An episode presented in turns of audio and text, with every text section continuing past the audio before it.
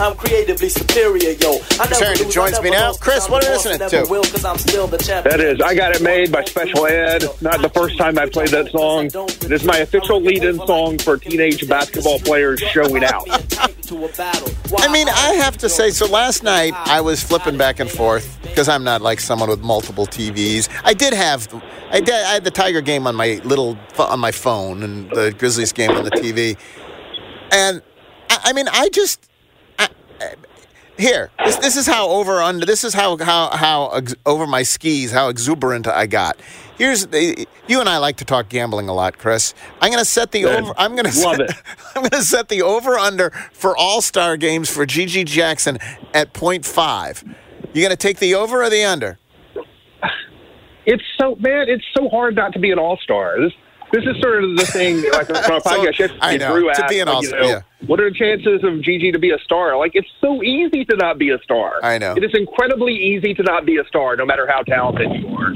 And so, like, you know, if I take the under, it sounds like I'm like dismissing or demeaning No. GG Jackson. But like, it's really hard to be an all-star. Of course, you take the under. You've, that the under is easily the right thing, but it's crazy. It just the talent just pops. It's like I mean, yeah, I mean, J- J- Jamal Murray has never made an All-Star game. You know, Like, Right. my colleagues No, I know. one. I, I So, was, like, I was just hard. talking. I was just talking about how uncru. Like I really forget All Star. I mean, they really may have found a star. I I mean, some you know, or a just a superb player who's can average twenty. You know, someday can average 18, 19, 20 points a game. It is.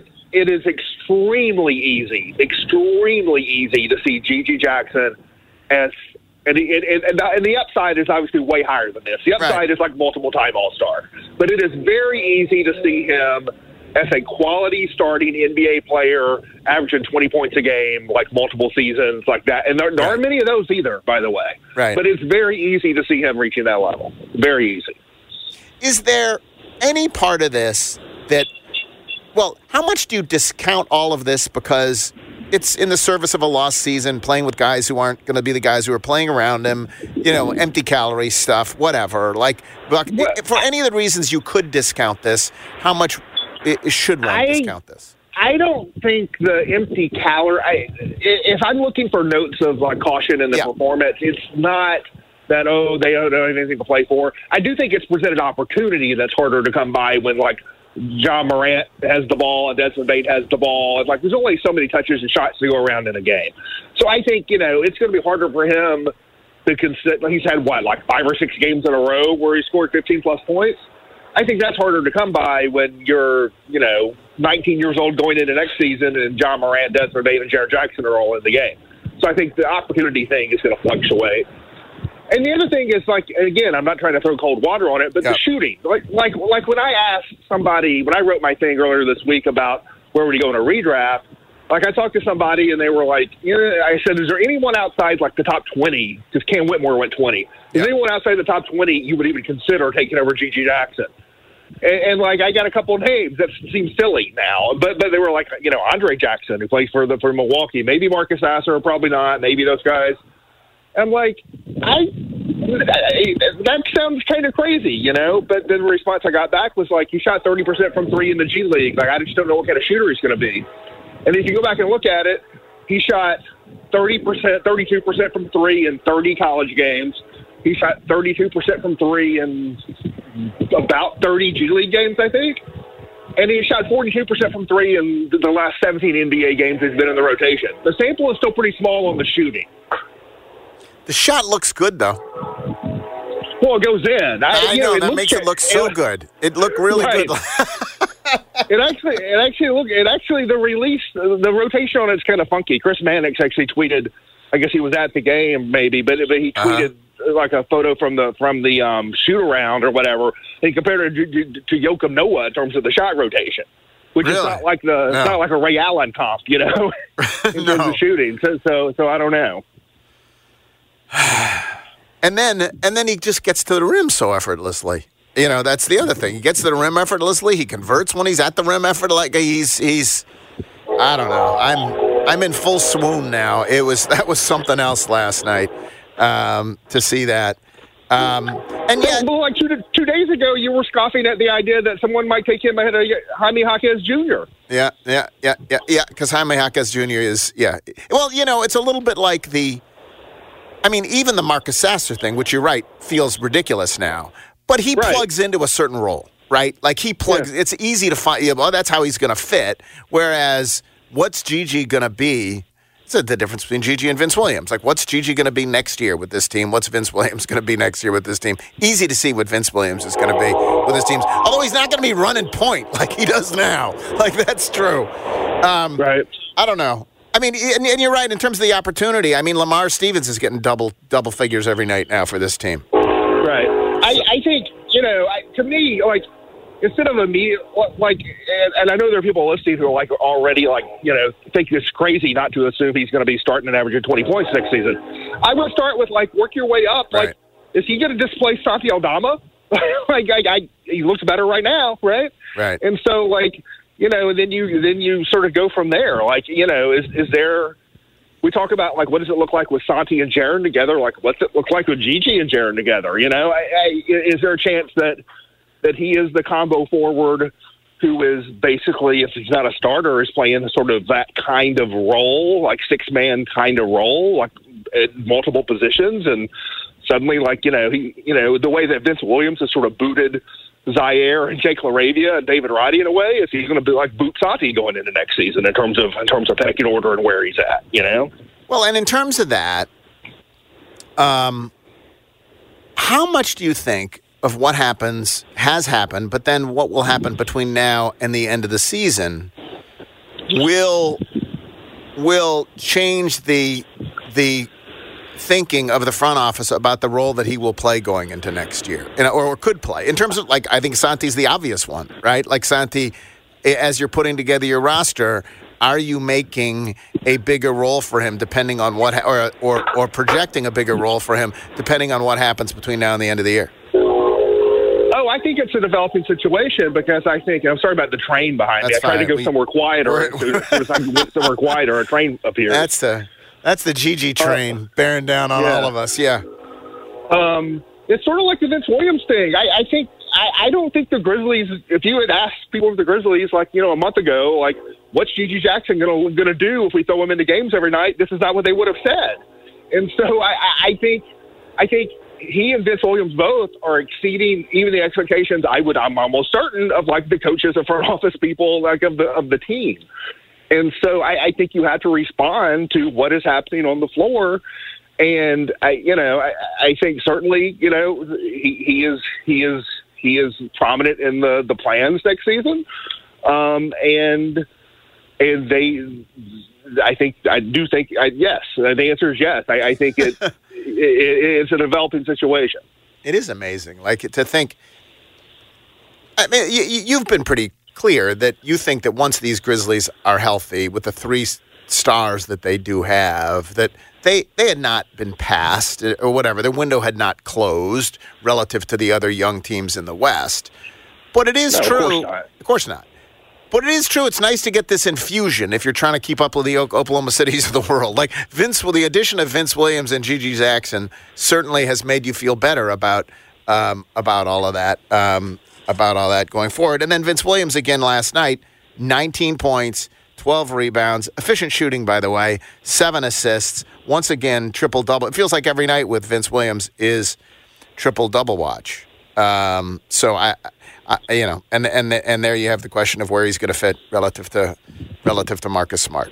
Um, um, did you were you what you said you were not there last night? Did have you watched it subsequently, or were you watched it on TV, or how were, did did you did you keep track of last night's proceedings? I didn't expect certainly what we saw last night, so I, I didn't. It, it was an it, I, I jumped in at about halftime, uh, second quarter. Yeah, I got home at halftime. So I, right. I, I had family family stuff, and so I was out with my kids. And when we got home, it was basically halftime. So I watched the second half live. I did not go back to rewatch the first half, but I watched the second half live. Yeah. Um, did uh, anything, by the way, like Lamar Stevens has been good, but he's is there no future with this team? What's what what, what do you what do you make of Lamar Stevens? I I don't know. I mean, it, it depends. They have a um, they have a roster spot crunch, and so I think Lamar Stevens will be on an NBA roster next season. Right. Uh, more than likely, not not definitely. I mean, you know, Jaylen Nowell like found himself without without without a, a landing spot. He's probably a similar level of player but he is good enough to be on an NBA on an NBA roster next season. I think he's likely to be on an NBA roster for a one year minimum contract. He's sort of in that universe of players more than likely. I think it'd be a perfectly reasonable thing for the Grizzlies to be that team. But they they got 14 players under contract already for next season and two draft picks, right. and you only get 15 players, and so it's hard to see him back unless there are trades that like clear out multiple right. roster spots. I think the Grizzlies will like that trade to clear out multiple roster spots. Does that mean Lamar Stevens is who they would sign? Right, maybe, knows? maybe not. Yeah. You know, uh, I would. I, that that's when I really would not overreact to the only three games you've ever seen him right, play. Right, you know. Right. It felt a little bit like Charlotte, though. Like these are credible. Jordan Goodwin and and Lamar Stevens are credible NBA players who were who have who obviously did uh, very well last night. Also, well, it, it, it, what it does underscore, and I'll go back to two years ago when I was critical about this going into the season you can find contributing players on right. minimum contracts to put on the back end of your roster. You don't need to have five. You don't. Rookies. You don't. You didn't need to, to trade two second round picks to draft Kennedy Chandler when you just go sign Jordan Goodwin. You right. know, right. it's that kind of thing where I think they they spent they put too many unproven players on their roster, and it's okay to have like one or two like you know, I mean, they had a reason to sign Derrick Rose, and I have no reason to believe that their, their reason has not panned out. Like I, you know, I don't think they necessarily regret that. But from a basketball standpoint, they could have signed someone who would help them more. Lamar Stevens uh, of the world, the Lamar Stevens of the world are out there to be signed for low level contracts. It's interesting. Yesterday, uh, talking about GG and Vince, uh, Gabe asked me. He said, uh, "Don't you have to give some credit to the you know organization for developing them?" And I very clearly like, well, yeah, of course. Like I give some credit to the organization for developing them. Of course, the same organization was trying to develop Ziaire. We'll get to Ziaire, David Roddy, and Jake LaRavia. How much do you? I mean, you've always believed that, that that players who end up in the old days in San Antonio, like it really helps where you land and how you're brought along. How much of this like we see Ziaire has until last whatever last night has not flourished. Um, these two guys are flourishing. Is it is it ability? Is it some combination between ability and development? Where do you where do you put your thumb on the scale, or how do you balance that? I I, I think you know, claiming one or the other would be strictly rhetorical. Right. I mean, it, it, which I guess we're in a rhetorical. We're no. on the radio. We're talking. It's a rhetorical exercise. It's not one or the other. But, but, the reality, the reality is, all the ingredients contribute to the finished, the finished, the finished thing. Right. Everything you put right. into the bread is in the bread, and so like it, it, it all matters to different degrees and there is no certainty involved in what the outcome is going to be. You know, the, all the inputs matter. The inputs are the player, uh, the player's talent, the player's demeanor, um, the inputs are, are your coaching and development. The inputs are luck. Like all the inputs. It's interesting though. The output. When the, when the bakery is consistently putting out inferior bread, like the Detroit bakery, for example, I guess you then, hire a new you hire a new baker. Yeah. then you say it's not just that we keep striking out on the ingredients; it's that the this not, is not a very good baker either. Yeah, right? But, yes. But, but the reality is, and this goes this goes this goes to everything. Like every all track records are mixed track records, and like you know you know these guys are geniuses when when three moves right. in a row work out, and they're bums and idiots when three moves in a row don't. The reality is, you go to every any team in the league, and, and not like 100%. to say all development situations are equal, all coaches are equal, all front offices are equal but like pretty much everybody has hits and misses along the way. Right. Yeah. I mean, like, yeah, James White. The, uh, the Warriors drafted Draymond Green in the second round, and they drafted uh, James Wiseman second overall. You know, like right. this, this, this happens. Um, uh, Ziaire, nice night last night. He found someone else to throw him an alley oop. That was good. Um, they got the memo, man. This is two games in a row where dudes are just throwing the ball up at the rim. That's right. what you got to do with Ziaire. Um, so, uh, and then Drew wrote about. I got. They were talking about hard conversations. Um, the problem, one of the problems with Ziaire, it's hard to see how he's going to get minutes here, even next year. And I mean, injuries happen, but now they're really super deep at the wing. As you point out, he's sort of been bumped to the side. But with that contract, it's honestly hard to imagine that he's going to do enough, even if he kept having good nights between now and the end of the year, to restore his value such that anyone would necessarily want him. It's an, an awkward position. Well, guys guys get traded all the time without having value. Like Right. the Grizzlies didn't decide we want Lamar Stevens. Right. You know, they made a trade and that's the contract they took. They didn't decide they wanted, you know, Victor Oladipo. They Right. didn't decide they wanted Right. Chimezie Metu, you know?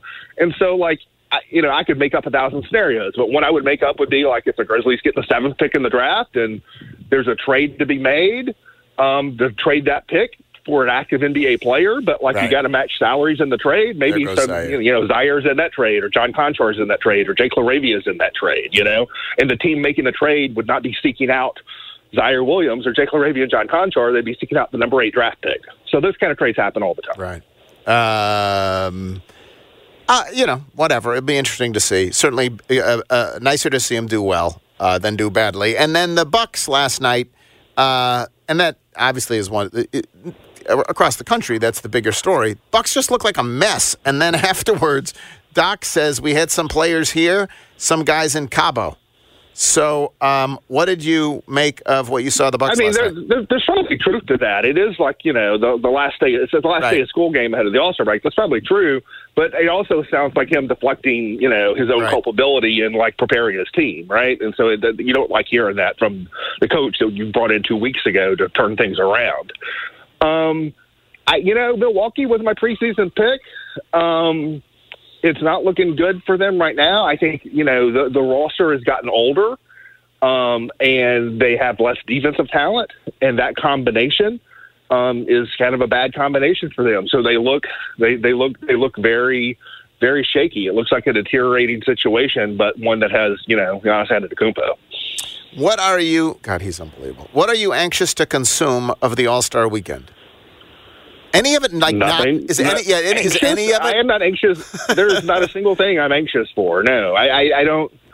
I mean, You'd be happy to skip all of fun, it. but- You'd be happy to skip Oh, all one hundred of it. percent. Yes. one hundred percent. I I probably will actually. You know, I, I don't. I mean, I why why do I need? I don't know. I could talk about it on, on the radio on Monday. No, but the only reason to watch any of it, honestly. If the Um, one the- is the one, if you could watch one, if you had to watch, I won't say could. If you had to watch one thing, would it be the game? Would it be uh, Curry versus Sabrina Ionescu? Would it be Rising Stars tonight? What would it be? I think the best thing about All Star games is the is the player introductions. Like you, you know, introduce the players, have them all Right. walk out. You see the All Stars all aligned, and then like you flip over and watch whatever's on HBO. I like that. That's the way. That's the best thing about it.